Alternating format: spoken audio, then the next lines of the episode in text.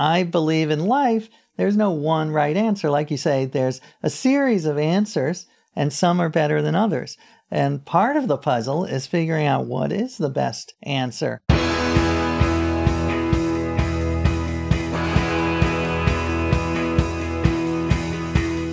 Welcome to the one you feed. Throughout time, great thinkers have recognized the importance of the thoughts we have. Quotes like garbage in, garbage out, or you are what you think ring true. And yet, for many of us, our thoughts don't strengthen or empower us. We tend toward negativity, self pity, jealousy, or fear. We see what we don't have instead of what we do. We think things that hold us back and dampen our spirit. But it's not just about thinking.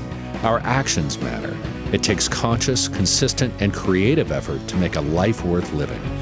This podcast is about how other people keep themselves moving in the right direction, how they feed their good wolf.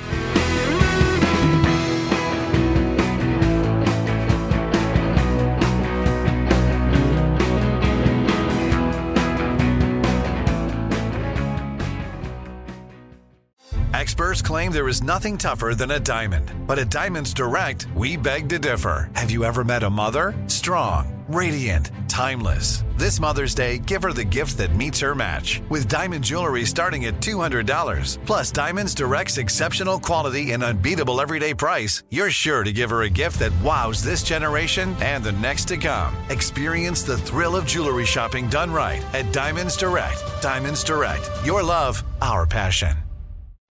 Thanks for joining us. Our guest on this episode is AJ Jacobs, the author of four New York Times bestsellers, including The Know It All, Drop Dead Healthy, and The Year of Living Biblically. AJ has given four TED Talks to have total views of more than 10 million. He's a contributor to NPR's Weekend Edition and writes for the New York Times and Esquire magazine, among others. Today, AJ and Eric discuss his book, The Puzzler one man's quest to solve the most baffling puzzles ever, from crosswords to jigsaws to the meaning of life. Hey, AJ, welcome back. Delighted to be back. Thank you, Eric. Yeah, I am really excited to have you on. As I was saying to you before the show, so far I've enjoyed reading everything that you have written. The book that we'll primarily be focusing on today is called The Puzzler One Man's Quest to Solve the Most Baffling Puzzles Ever, from crosswords to jigsaws to the meaning of life. So we'll get to that as well as some other things in a minute, but we're going to start like we always do with the parable of the two wolves. And you answered this not that long ago. I think we talked sometime in November, so you've had only a few months, but I'll read it and see what you think about it this time. So in the parable, there's a grandparent who's talking with a grandchild, and they say, In life, there are two wolves inside of us that are always at battle. One is a good wolf, which represents things like kindness and bravery and love. And the other is a bad wolf, which represents things like greed and hatred and fear. And the grandchild stops and they think about it for a second and they look up at their grandparent and they say, Well, which one wins? And the grandparent says, The one you feed. So I'd like to start off by asking you what that parable means to you in your life and in the work that you do. I love that parable. I love that you start off every episode with it. Now, I can't remember because uh, I have a terrible memory what I said. So this might be a repetition. And if it is, just tell me and I'll come up with something else on the spot. But what it immediately reminds me of is I wrote a book about gratitude. And in that book, I have my own version of the two wolves. That version is everyone in them has two sides the Mr. Rogers side and the Larry David side. and of course, the Larry David side is the one that is great at finding the negative and complaining. And the Mr. Rogers side is the one where you're able to find gratitude, appreciation, kindness. And I was born, I believe, with a very big Larry David side. I was very good at, you know, the classic if you hear 99 compliments and one insult, what do you focus on? And so I think the Larry David side, which we all have wired into us, mm-hmm. is the one that draws us to that. So my book on gratitude was trying to build up the Mr. Rogers side. And it is exactly what your parable says. The way to make Mr. Rogers or the kind wolf stronger is to feed it. and you feed it with thoughts. So I would try to remember the hundreds of things that go right every day instead of the three or four that go wrong. If I'm online at the pharmacy and it's taking 25 minutes. I just try to stop my brain from racing and put a little pause in it and say, you know, first of all, the fact that we have modern medicine in this pharmacy. That's crazy. I've done a lot of historical books, and one of the mantras I always say to myself is surgery without anesthesia because you read about surgery without anesthesia and you will be grateful that you live in current times. As many problems as we had, it is still better than 200 years ago. And I'll try to remind myself that, you know, I have this brief time on earth. I try to notice, I'll try to look around and be like, oh, you know, that fluorescent light, it's interesting. Look, can you believe that someone actually invented that? And people in factories made the glass and other people shipped it with a truck and you know that is pretty remarkable. So that is my attempt to feed the good wolf slash mr rogers. So i'm curious about an element of that. You do a lot of books where you sort of embark on a particular quest for a period of time. I'm going to thank a thousand people. I'm going to live biblically for a year. I'm sure you could expand the list. There's a bunch of them what i'm curious about is how much of what happens in those little experiments sort of sticks with you and you know carries on into your life? So for example like if i was very focused on just gratitude for a month i would be very grateful for a month right? I would get that skill down to some degree. And then as my attention turned towards all my other things that would tend to sort of flag. So i'm curious how do you if you do, integrate some of the lessons that come out of your different books to make sure that they remain sort of in your life? Yeah, great question. And I do feel that I take away a handful of lessons from every project. As you say, I could never continue to live completely biblically. I shaved my beard and I stopped stoning adulterers with tiny pebbles.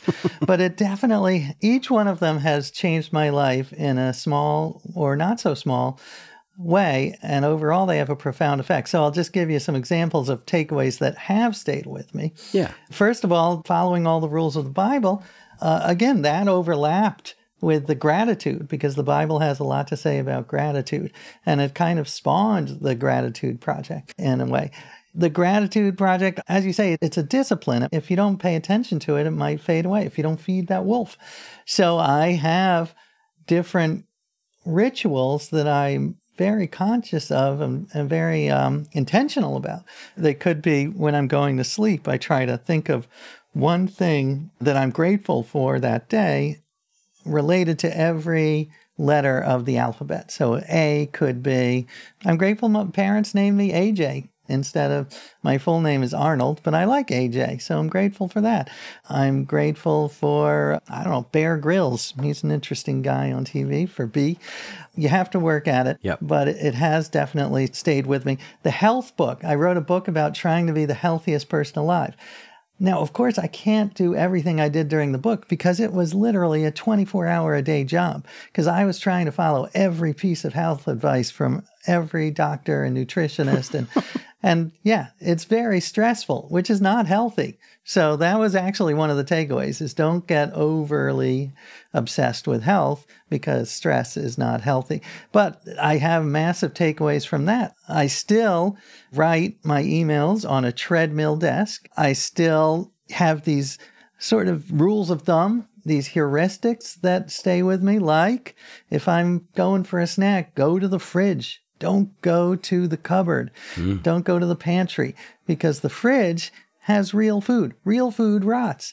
And what's in your pantry a lot of times is it may be chemically stable, but it's not good for you. It's going to make you lethargic and fat and all those other things. So every project has given me some wisdom takeaway, but I just want to stress it's always an ongoing process. So it's not like being grateful or compassionate automatically becomes natural to me. A little bit, maybe, a little bit it sinks in, mm-hmm. but it's still a discipline. I think for any of the good stuff, you still have to work at it. You still have to make an appointment. You still have to be intentional about it. Yeah, I couldn't agree more. I think that's, you know, the other part of the parable is that basic idea that we just have to keep sort of choosing again and again and again and again. What direction do we want to go? What's important to us? Who's the person we want to be? Absolutely. Yeah. And the other thing about the parable that I think is interesting is, in a sense, you're saying it depends on whom you feed. And feeding is actually a very active process. You are actually choosing to give food to that wolf. And that is one of the themes that I have seen recurring through all of my projects, which is action, behavior is very powerful. And I think we talked about this last time, but I love the idea of it's not just thoughts that change your behavior, you can change your thoughts by changing your behavior. Yep. And I might have quoted this. I wish that I came up with this quote myself. There's a big debate on the internet who came up with it, but it's a wonderful quote. It says, It's easier to act your way into a new way of thinking than to think your way into a new way of acting. And I find this so often, even with gratitude, just forcing myself to thank people, even if I'm in a grumpy mood. You do it enough and it sort of tricks your mind it, and your mind catches up. And there's tons of science behind it. It's the basis of cognitive behavioral therapy. So it's ancient wisdom, but also huge evidence behind it. Yeah, it may be the phrase I've used the most on this show over the years. And I heard it very early in recovery. The idea was very sound, which was basically your brain is just going to be thinking about heroin all the time. I mean, that's just what it's going to do. That's what it's wired to do. That's chemically what's going to happen. Like, you may not be able to turn that off right now right? Right. But here are the actions. Do these five things every day. Do these things, you know?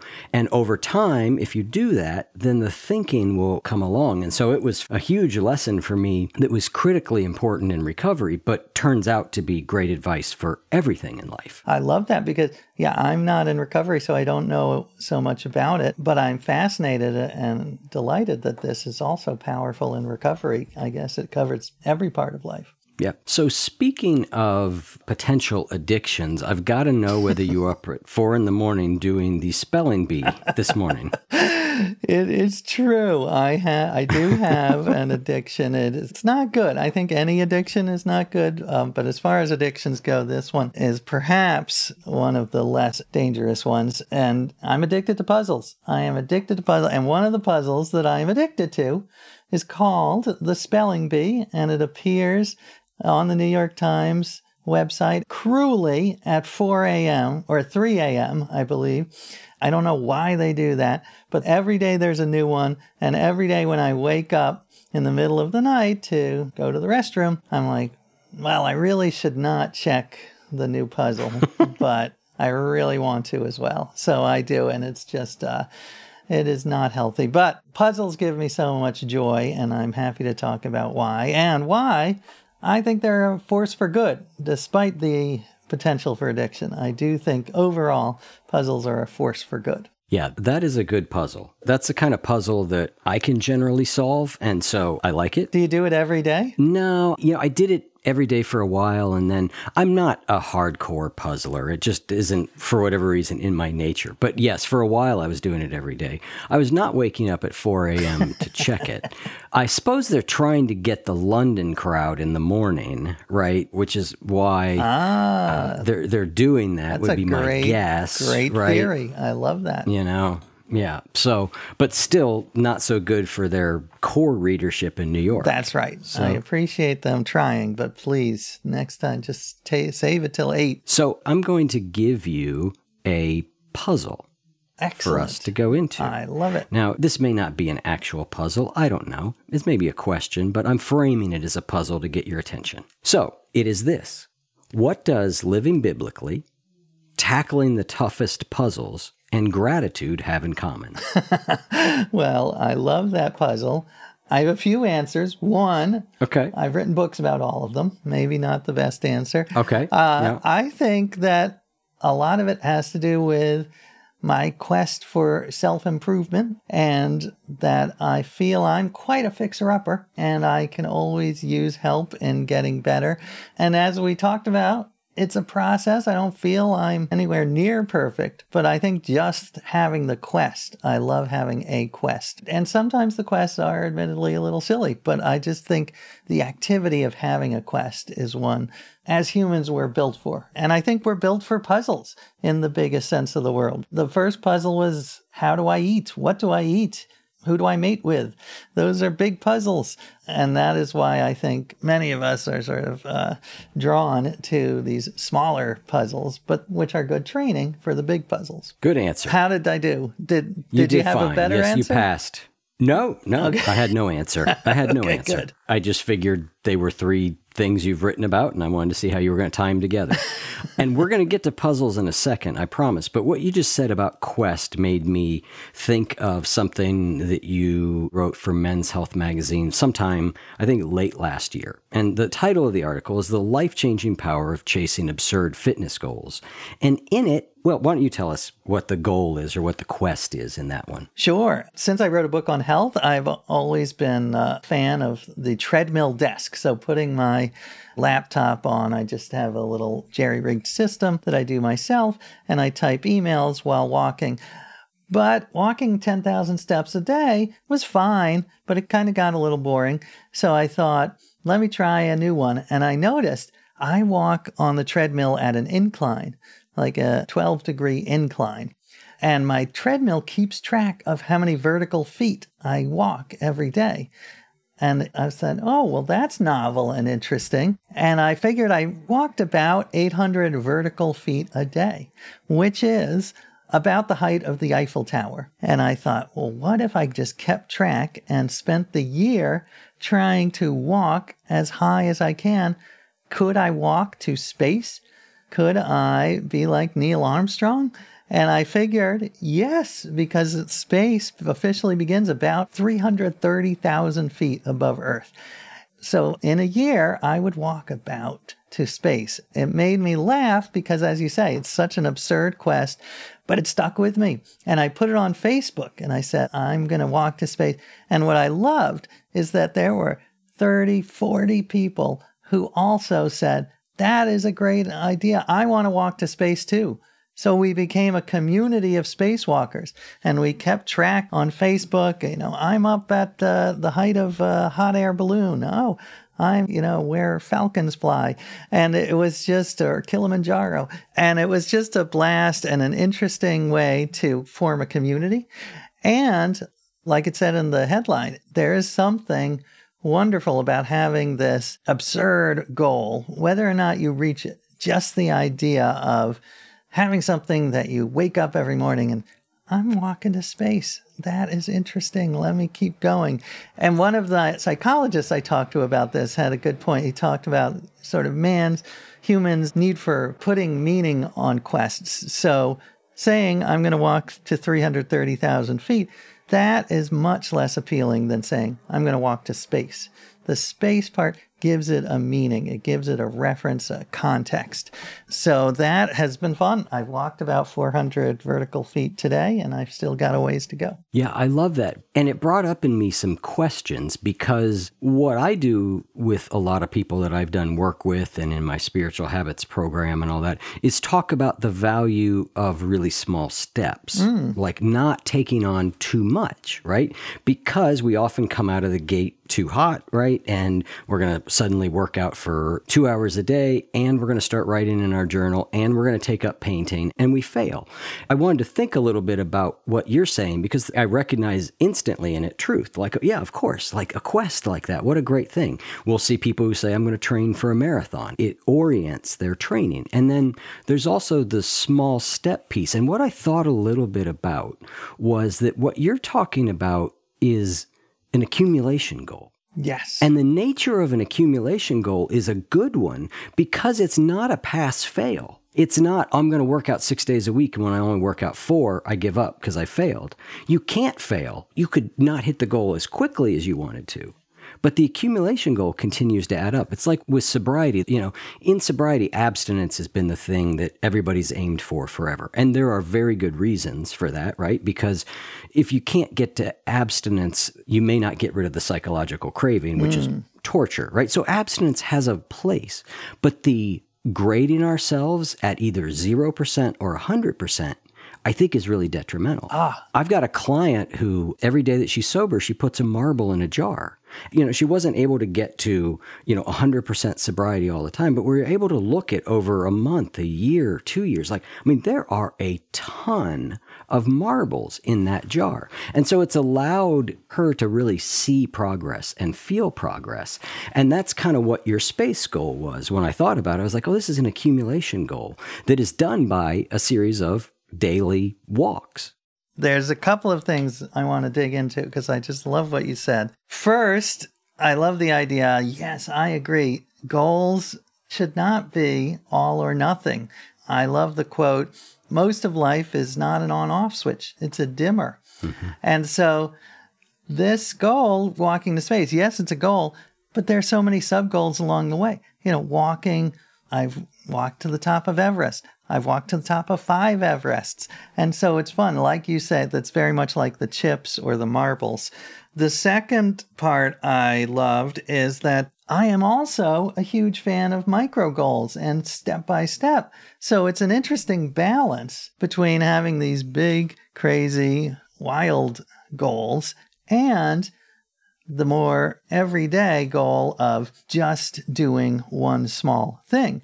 And actually, I use micro goals all the time, including to get on the treadmill. Right. Because if I said I have to walk a thousand vertical feet today, that would not be motivating. Instead, I say to myself, all right, I'm just going to put on my sneakers.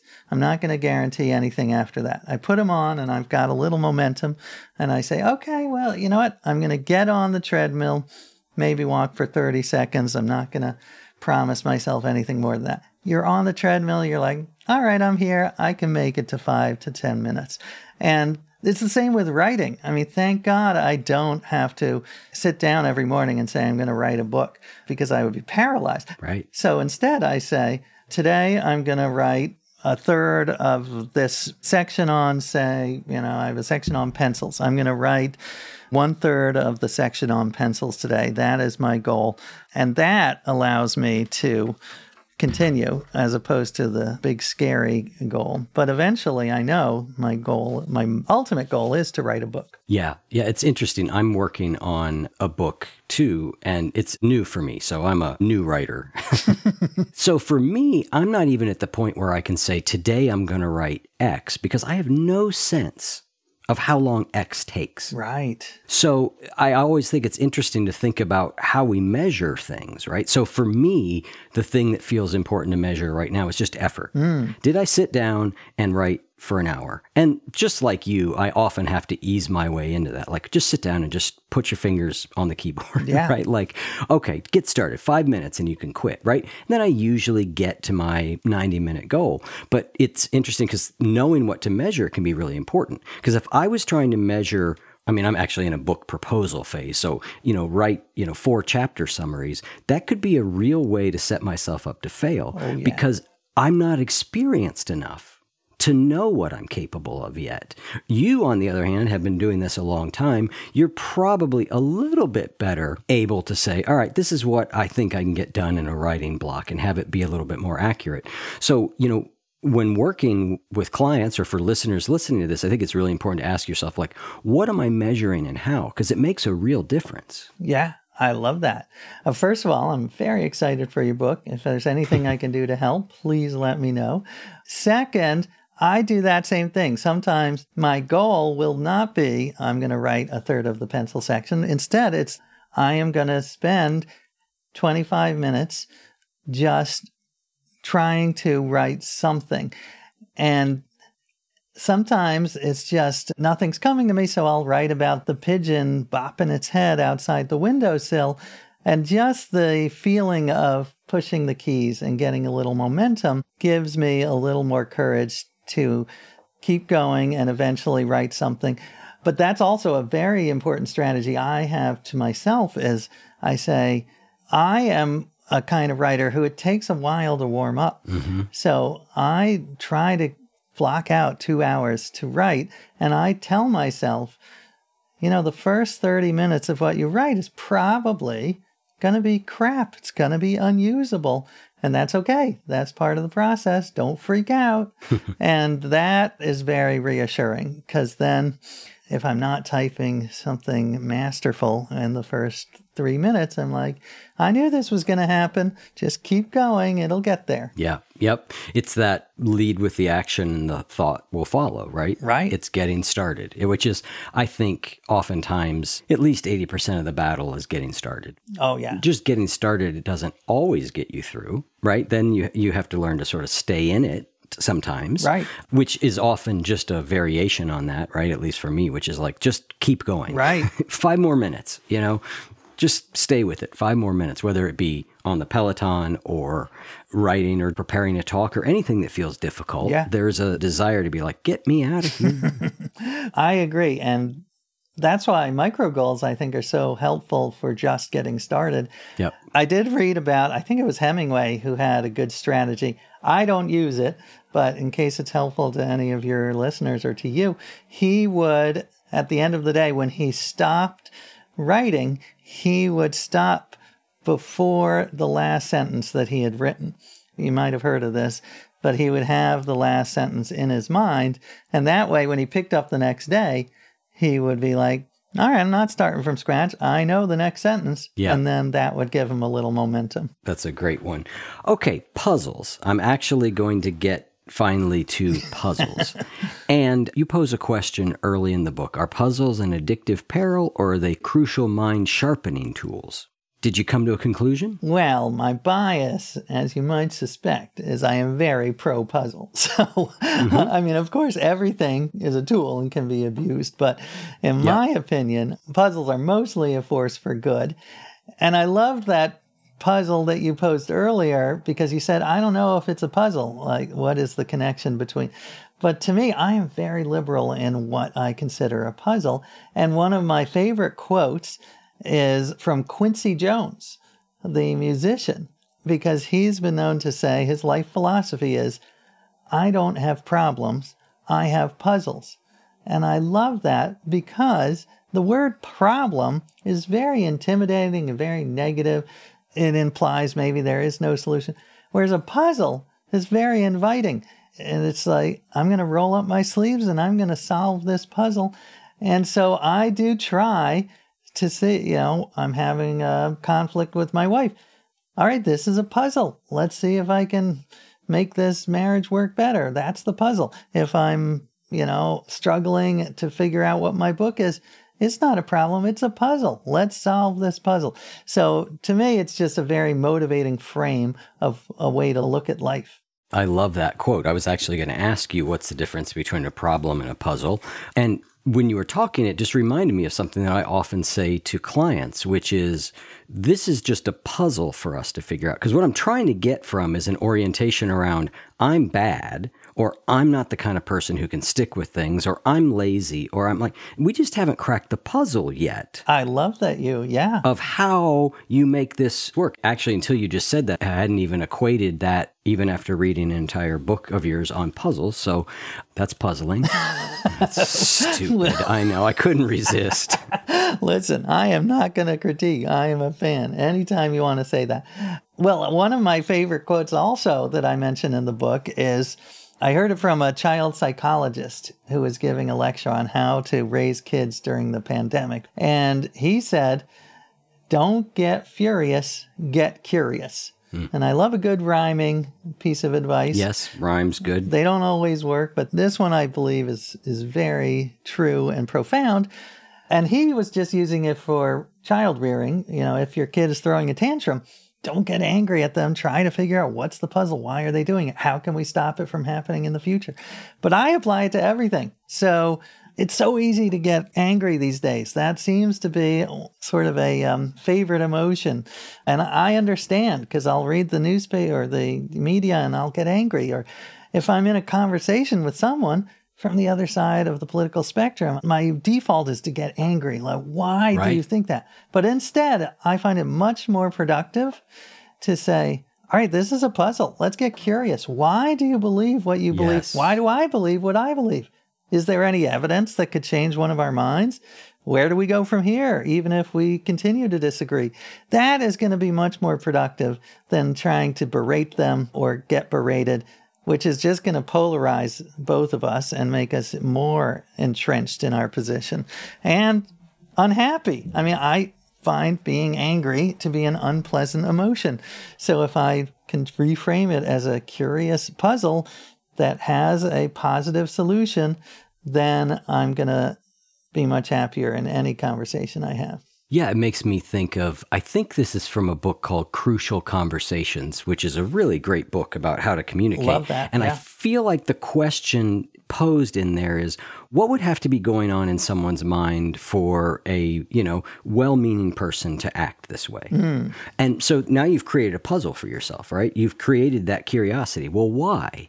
And it's partially what I've always loved about the Buddhist framing of the world in that recognizing that, you know, the commonality that we all have is every creature wants to avoid pain and experience more pleasure. It is universal. At the bottom line, underneath all of it, that is what we all want. And we all have it in common. So if you start from there, then you can become curious about, all right, that's what this person's trying to achieve. Now they're going about it in this way. Why would they go about it that way? Why are they picking that strategy? For me, it's always a way of, like you're saying, it's a way of getting curious. I love that. And I also love the idea that as different as people are, they can still get in each other's minds. Yes. And, you know, I think that we are all humans and we all can understand the desire to be happy or to be fulfilled, to help others, and the dislike and the horribleness of pain. So, yeah, I think it's a great way to remind ourselves what we have in common as well.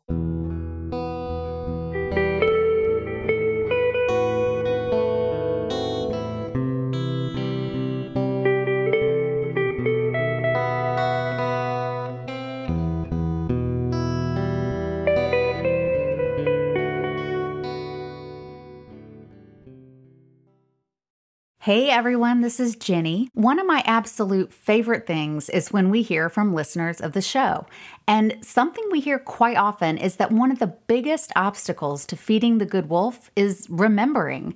Because life is busy and we get caught up in routines and we're all on autopilot so much of the time. So, to help with that, we've started sending a couple of text messages after each episode is released to listeners who sign up for them. And it's something we're offering for free. A listener wrote us and said, The messages caused me to pause, even if just for a moment, and help me to remember important bits of wisdom, bringing them to the forefront of my mind. Remembering is the hardest part, and the text messages are super helpful. So if you'd like to hear from us a few times a week via text, go to oneyoufeed.net slash text and sign up for free. I bet you're smart. Yeah, and you like to hold your own in the group chat. We can help you drop even more knowledge. My name is Martine Powers.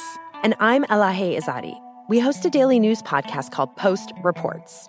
Every weekday afternoon, Post Reports takes you inside an important and interesting story with the kind of reporting that you can only get from the Washington Post. You can listen to Post Reports wherever you get your podcasts. Go find it now and hit follow. Trinity School of Natural Health can help you be part of the fast growing health and wellness industry. With an education that empowers communities, Trinity grads can change lives by applying natural health principles and techniques in holistic practices or stores selling nourishing health products. Offering 19 online programs that fit your busy schedule, you'll get training to help turn your passion into a career. Enroll today at trinityschool.org. That's trinityschool.org. So I think the answer to your question about whether puzzles are a addictive peril or a crucial mind sharpening tool is of course it's just in how we use them, right? I mean, Right. nearly anything, I mean even a substance like alcohol, there's plenty of arguments for the good that it does and there's plenty of arguments for the awful that it does, you know? When I say the good that it does, the benefits it brings people, hmm. right? The enjoyment that it brings people. So I want to jump ahead to a section that you wrote about the Rubik's Cube puzzle. And I'm just going to read what you wrote because I think it gets to some of what we're talking about here, which is This brings up a big question I've been wrestling with for years. How many of life's messy problems could hmm. we solve like a Rubik's Cube? Or a pizza recipe? Are there step by step algorithms to happiness and success? I desperately want there to be, right? I've always been a sucker for tools like 123 Magic that give you the recipe for raising kids, or articles like 10 Steps to Beating Depression. Yes, that section, just to give some quick background, I love all kinds of puzzles, but my true first love is crossword and word puzzles. And I'm not very good at Rubik's Cubes, but Rubik's Cubes are perhaps the best selling toy of all time or puzzle of all time. 400 million people have bought a Rubik's Cube. And I interviewed some of these Rubik's Cube fanatics, including this hilarious guy named Jeff Varasano, who was one of the first Rubik's Cube champions way back in 1981, I believe, early 80s. And he won one of the very first tournaments, and he won, as all Rubik's Cube champions do, with a series of algorithms, which is a series of steps. So if the Rubik's Cube is, you know, eight reds and one green, then you do this series of steps and you will get all red.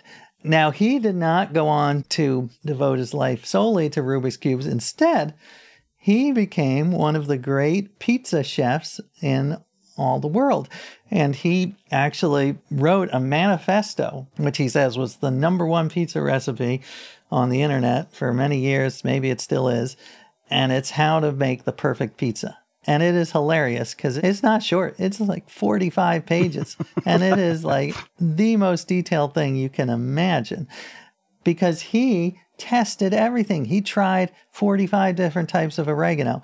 He let the dough sit for five minutes, for eight and a half minutes, for 11 minutes. And so he has, through experimentation, figured out what he believes is the ultimate piece of pizza. And his argument is everything in life can be this. Whether it's a marriage, whether it's dancing, whether it's your career, there is a step by step way. Now, my feeling is there are ways to improve our lives that involve step by step. A lot of them, a lot more than people realize. But I'm also a little skeptical that everything can be boiled down to a step by step routine.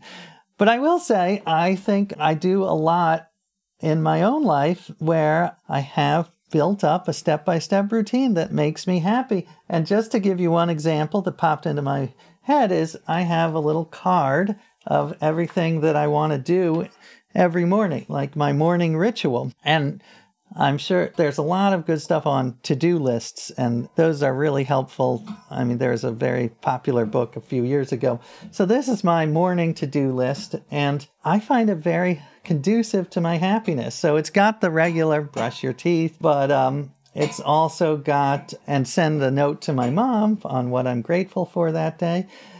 But it's also got some mental stuff. I wrote down memento mori, which means remember death, which is a classic. Stoics did it way back in ancient Greece to remind yourself life is fleeting. Try not to get stuck on the small stuff. I even, and this might be a little morbid for some of your listeners, I even, on my computer, I have a rotating series of photos. 95% of them are my family and happiest memories, but 5% of them are actually friends who I've lost. Hmm. Just to remind myself, you know, I lost friends. First of all, it's nice to remember them. But secondly, I like to remind myself that could be me. That could be me any day now and then uh, I was worried you were going to say uh, five uh, percent of them are rotting corpses or something, which certain Buddhist traditions would meditate in the charnel grounds, right? That's where they would go to do it, you know, in the cemetery or where they were burning wow. bodies. So I'm happy that you're remembering friends that are gone, yes. not corpses. I prefer sort of the happier memento mori, yeah, and in fact, good. I do good. have on my desktop, I have a little picture of um, a skull, but it's a like a fun, psychedelic, colorful skull. I didn't want like a scary, depressing skull. so yes, I feel there's a room for sort of happier memento mori. But anyway, that to me is a very good way to go through the morning. And it is step by step. It's not foolproof. I'm still sometimes depressed in the morning, but it structures my day and it reminds me of healthier ways to think. I love this because I too share this question of how much of life can we turn into practical steps to creating a better life? And how much of life is too complex, too complicated for that. And, you know, I guess like most things, I land somewhere in the middle that, like, I just think there are some things like life is complex, humans are complex, emotions are complex. I mean, health is complex. There's so many variables that go into so many different things, and we're all different. Even the perfect pizza, the flaw there is that I'm not going to think the perfect pizza is the pizza that he thinks Great is perfect, point. right? Great point. You know, so even there on something like that, that's the advantage of puzzles, as you often say in the book, which is that there is an answer in most of them. There's an actual right answer. The jigsaw puzzle goes together one way, the crossword puzzle goes together one way. And that is very satisfying because I don't think a lot of life is that way. Well, absolutely. That is sort of the allure of puzzles. They're sort of the platonic ideal, and they always have that one mm-hmm. right answer. And I believe in life, there's no one right answer. Like you say, there's a series of answers, and some are better than others. And part of the puzzle is figuring out what is the best answer. But having the perspective that there is an answer, whether it's perfect or not, I think is very helpful. Yeah, I'm with you on that. I was thinking as I was reflecting on you and the spelling bee and how I played the spelling bee for a while and then stopped, and I did Wordle for a while and stopped, and Waffle for a while and stopped. I get a little bit of a thing, but there's two things I tend to keep doing. One of which I am certain should not qualify as a puzzle because it's too mindless, which is play solitaire. it's just, it, it, I, I can't give myself credit. It is just a mindless diversion. But the other one is backgammon. Hmm. And you bring up chess in the book Right. as a type of puzzle. And I find backgammon a fascinating one because I feel like it mirrors life to a certain extent. And what I hmm. mean by that is that there is skill, mm-hmm. right? You can be a better or a worse backgammon player. But there is also randomness because you are rolling dice. You know, if the person you're playing against has much better dice rolls than you, it doesn't matter how skillfully you play that, right? You're just going to win. And so I think that to me, that mirrors life a little bit in that, like, just take health. There's lots that we can do to be skillful about our health. And then there's just a randomness element to it. You can do all the right things and still get lung cancer. You can do all the right things and still get hit by a car. And so I was just reflecting on backgammon as sort of a puzzle, but also sort of, you know, not exactly a puzzle because there isn't a right answer. Wow, I love that. First of all, congrats on the backgammon. That is a wonderful game. I mean, the people I know who are into games, I like it's underrated. It's been around since ancient times. It's had some crazes, sort of like the Rubik's Cube in the 80s. I forget what year the, there was a particular craze, in the 60s maybe. But I also love the way you think about it as a metaphor for life. And I 100% agree that we really, certainly I did, underestimate the amount of luck that is involved in life. And I think it's very important. It's important to my own happiness to remember that luck plays, I can do everything right, but still something happens to me. I think it's important for compassion. Yes. You know, seeing people who are down on their luck, literally, like they might have worked hard, they might have done, made a lot of great decisions, but then a tornado ripped up their house, and that's not their fault. So have a little compassion. But yes, I think luck plays a part. And interestingly, I've had this debate with my son, who's a big chess player, because there are some people who say that even in chess, there's a lot of luck. And it's a controversial statement, but hmm. I kind of believe it because chess is so complicated. You cannot predict the thousands of variables and different lines. So you can make a move that seems mediocre, but through luck, it turns out to be a brilliant move because it opens up these possibilities that no one would have predicted.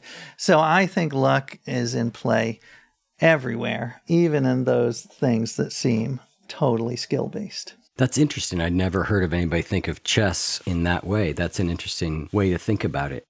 I'd like to turn now and see if we can extract some of the lessons that you got out of puzzles. The way the book is set up, just for readers, is that you go through a series of different types of puzzles.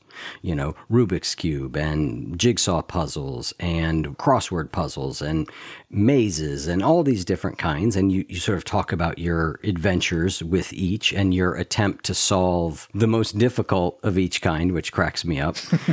Not so successfully always. but usually leads you somewhere interesting in the process. Yes, and I love that. And so we've talked about one of the benefits of puzzles is sort of the meta benefit of curiosity and seeing Yeah. life. But there are also many more specific benefits I find. And one is also something we've touched on is flexibility of thinking and not falling in love with your hypothesis and saying it's got to be this way. And also, relatedly, thinking outside the box, which is a cliche, but I find with using it because that cliche actually comes from a puzzle. Many of your listeners have probably seen this puzzle. It's the one with nine dots arranged in a square, and you have to use a pencil to try to connect all the dots in as few lines as possible. And the best way to do it is to go literally outside the box. You have to draw a line so that it's way outside the box, and then diagonally it'll connect.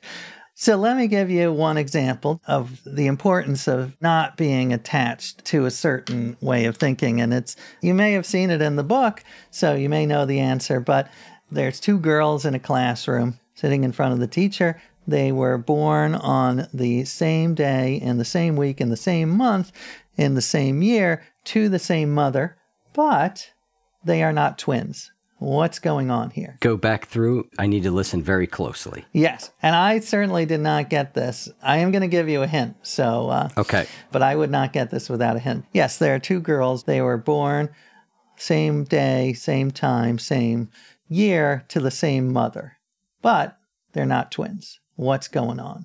So, to just to give you a, a little strategy or tool to cracking these kinds of puzzles is one way is look at your assumptions. Your assumptions are always something to examine. So in this case, you're thinking, okay, let's look at the word twins. A twin is when two people are born on the same day.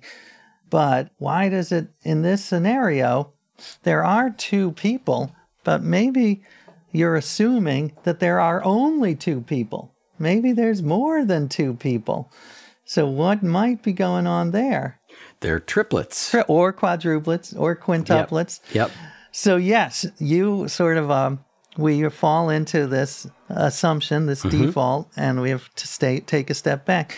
Another method I find useful in attacking everyday life problems is to look at the problem upside down, look at it reverse, just inside out, and then see what happens. So, for instance, there's this classic puzzle, same idea, it's called lateral thinking puzzle. There's a man, and he's in a room with concrete walls on all sides. The floor is dirt.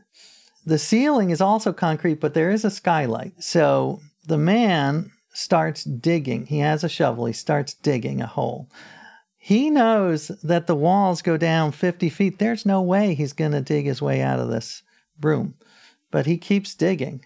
What's going on? Why is he digging? Well, because he's building a pile tall enough to climb on out of the skylight. Exactly. You nailed it. Because Well, but it was in the book. I did solve it. I did. I did solve solve it it. though. Good. In in the book, I did solve it, but not that quickly, right? Right.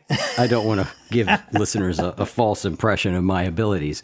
I did solve it, but I had to sit and think on it Right. for a little bit of time. yeah, to me, the way to solve that one is again to think exactly the opposite. And you see that in a lot of great ideas. Even the assembly line was kind of that kind of thinking. So instead of having everyone go Yep. to the car, the car would come to them as they sat there. Now, of course, assembly lines have their downsides. They're not good for human meaning, but they are good for creating cars. There's a puzzle maker. I am a classic butcher of pronunciations of names. Me too. So Maki Kaji. Yes, that is an excellent way to say it. I think. I mean, your right. listeners can correct if we uh, get it wrong. Yes, yes. You were on Tim Ferriss's podcast, and he would certainly probably have that exactly. And he'd be breaking down the etymology of the word, and, and we would get a whole Japanese lesson there. but for purposes of what we're doing today, we're going to move on to his expression of, you know, what happens in a puzzle. Can you share that little, Sure. I don't know if you call it an equation or an Yeah, algorithm or or, uh, symbolism. what, what you want to call it, symbolism? Yeah. He's a great, or was a great puzzle maker. Sadly, he died about a year ago. He is called the godfather of Sudoku. Sudoku was actually appeared in an American magazine, puzzle magazine, but no one really noticed it.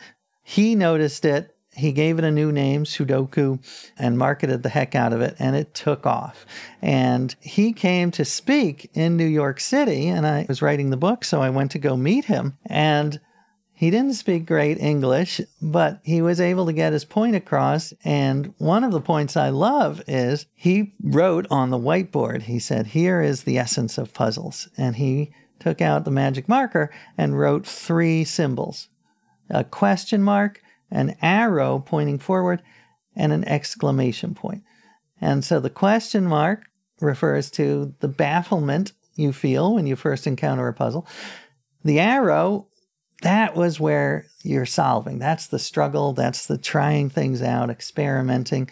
And then the exclamation point is the aha moment. Now, what I loved is Mr. Kaji had sort of the profound life lesson that you're not always going to get to the exclamation point, both in life and in a puzzle. So you have got to embrace the arrow. You've got to fall in love with the process of trying to solve these puzzles. Uh, and that is where the joy is. The joy is in the arrow. He was a mountain climber. He talked about the importance of enjoying the journey. That's sort of the traditional way of saying, you know, it's not about the destination, it's about the journey. I think this is a, a nice, fun way to represent that. My only edit on Mr. Kaji's brilliant formulation would be that the arrow is rarely, if ever, straight ahead. Like if I were to draw a more accurate arrow, the arrow would go in curly cues, it would go backwards, it would go forward, two steps back, three steps forward. And that is most journeys to solving puzzles or problems. But it's something I think about all the time, trying to enjoy the arrow and not just the exclamation point. I love that. And I love your modification in that, yeah, most puzzle solving journeys, particularly if we want to present the things in our lives that we might traditionally call problems as puzzles, we want to use that framing, are certainly not you know, straight ahead. You don't just keep making progress. I've referenced recovery uh, a number of times, but it is a puzzle in a sense. And, you know, it is one that for me was not a straightforward solve. It was like, I made a little progress. I had 10 days, Yeah. you know, then I'm back out.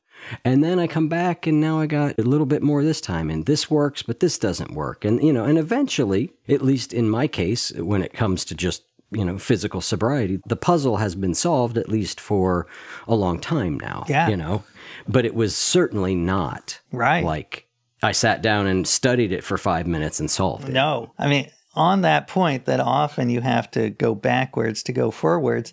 Uh, for one of my adventures, I went to Vermont to the hardest corn maze in the world. And it's by this guy who's a He's very friendly, but also very sadistic because this corn maze is so hard. and people take four hour, eight hours. He said, when I said, I'm thinking of taking my teenage son, he said, well, we might not want to because, you know, teenage boys end up so angry and frustrated and in tears that it's not fun for them.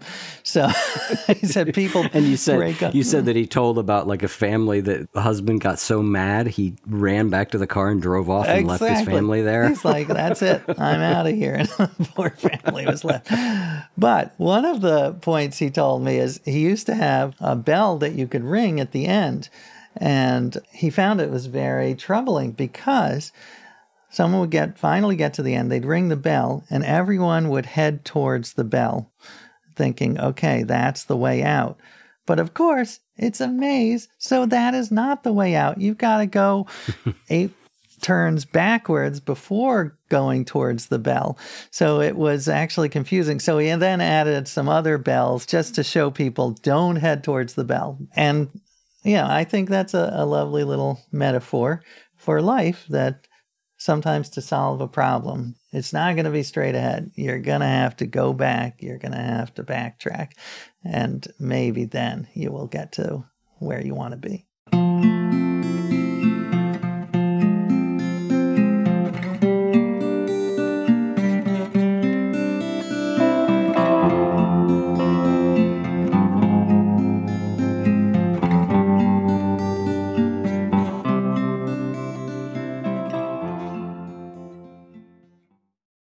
I bet you're smart.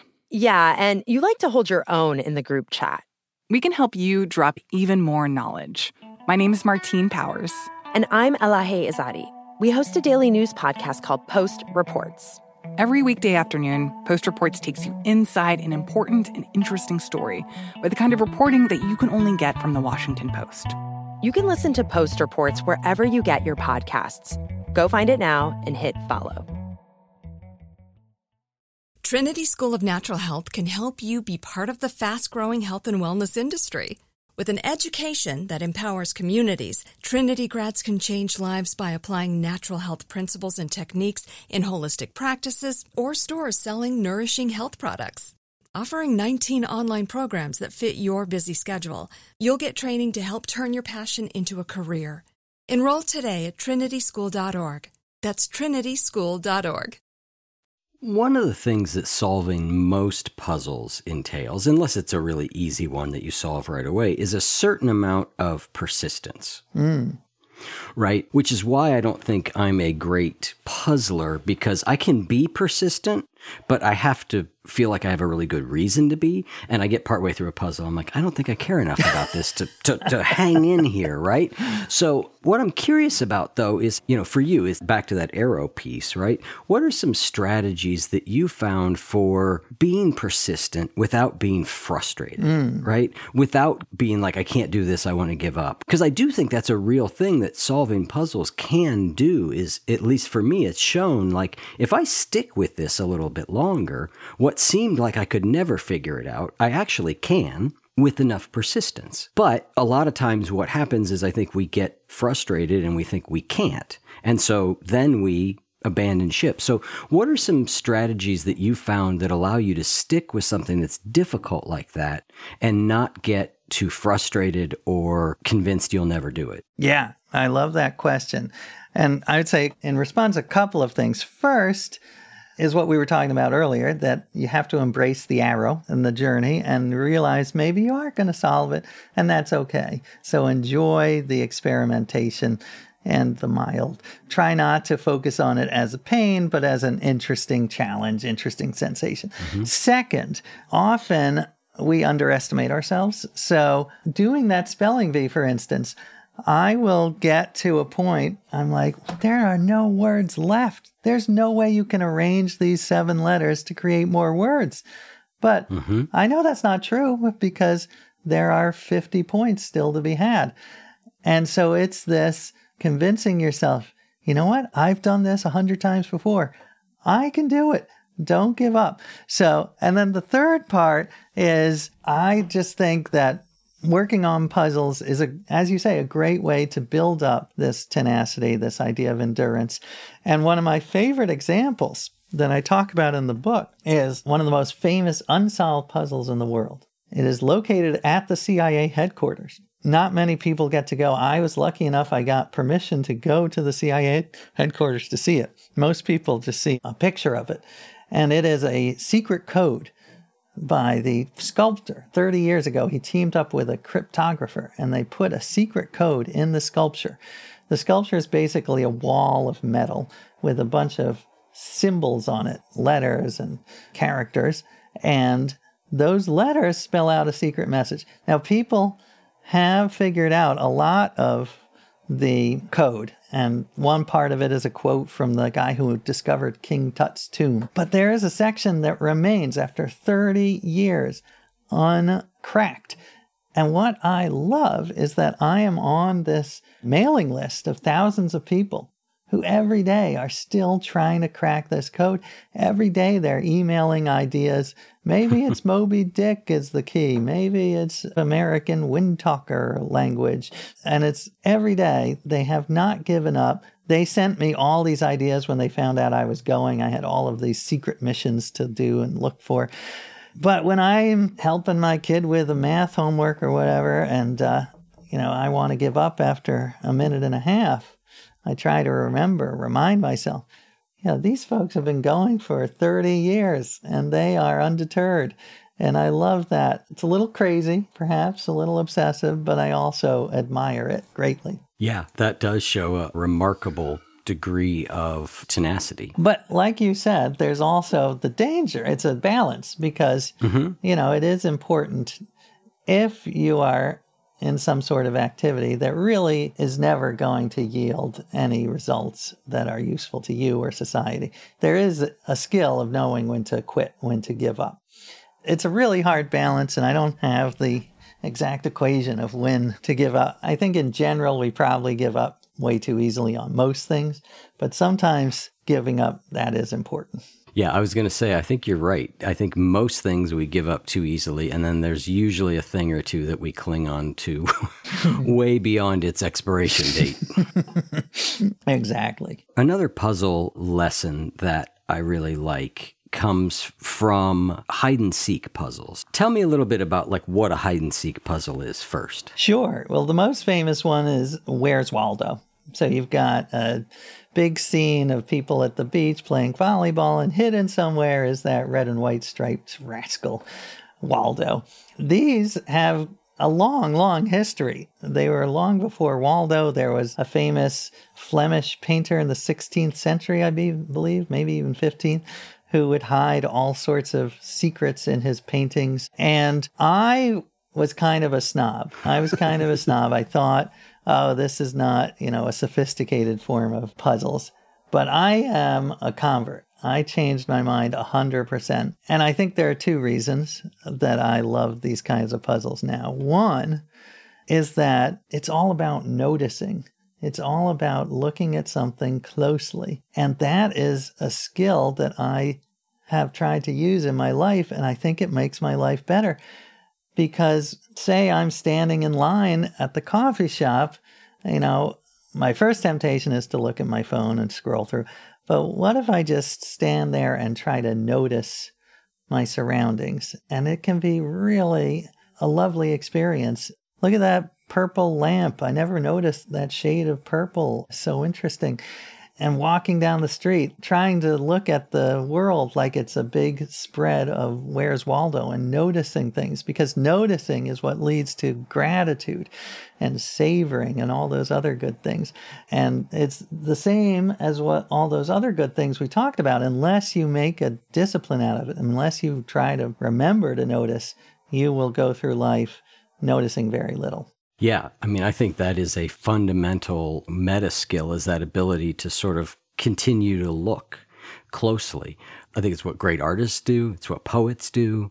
I think it is how we turn sort of the ordinary into the extraordinary is just by attention. Yeah. You know, by looking more and more closely. I mean, so many of the meditative traditions, that's what they're pointing at. You know, my primary study and training has been in Zen, and that is, I mean, that is a core Zen principle. It's like just look closer, man. Like just keep looking. Right. You know, so I think the hide and seek puzzles really bring that out.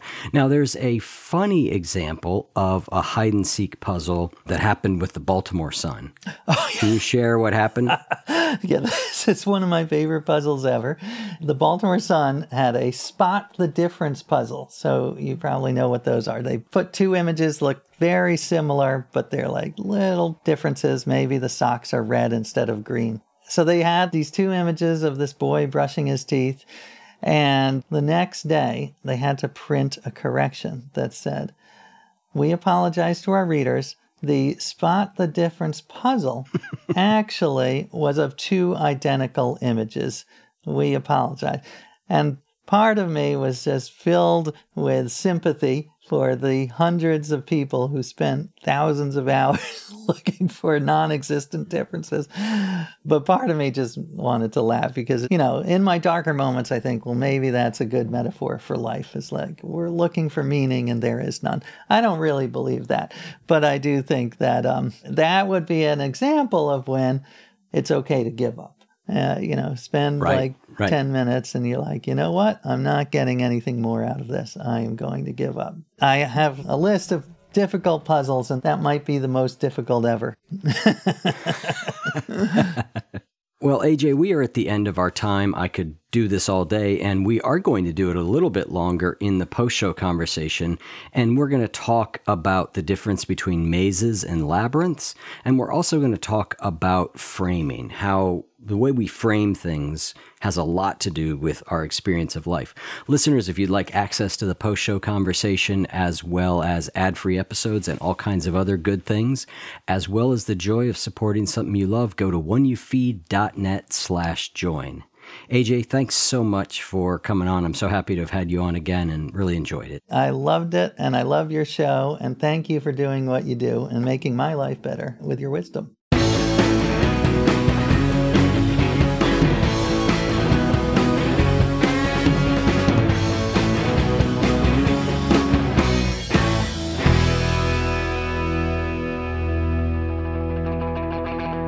If what you just heard was helpful to you, please consider making a monthly donation to support the One You Feed podcast. When you join our membership community with this monthly pledge, you get lots of exclusive members only benefits. It's our way of saying thank you for your support. Now, we are so grateful for the members of our community. We wouldn't be able to do what we do without their support, and we don't take a single dollar for granted. To learn more, make a donation at any level, and become a member of the One You Feed community, go to oneyoufeed.net slash join. The One You Feed podcast would like to sincerely thank our sponsors for supporting the show. Trinity School of Natural Health can help you be part of the fast growing health and wellness industry. With an education that empowers communities, Trinity grads can change lives by applying natural health principles and techniques in holistic practices or stores selling nourishing health products. Offering 19 online programs that fit your busy schedule, you'll get training to help turn your passion into a career. Enroll today at trinityschool.org. That's trinityschool.org.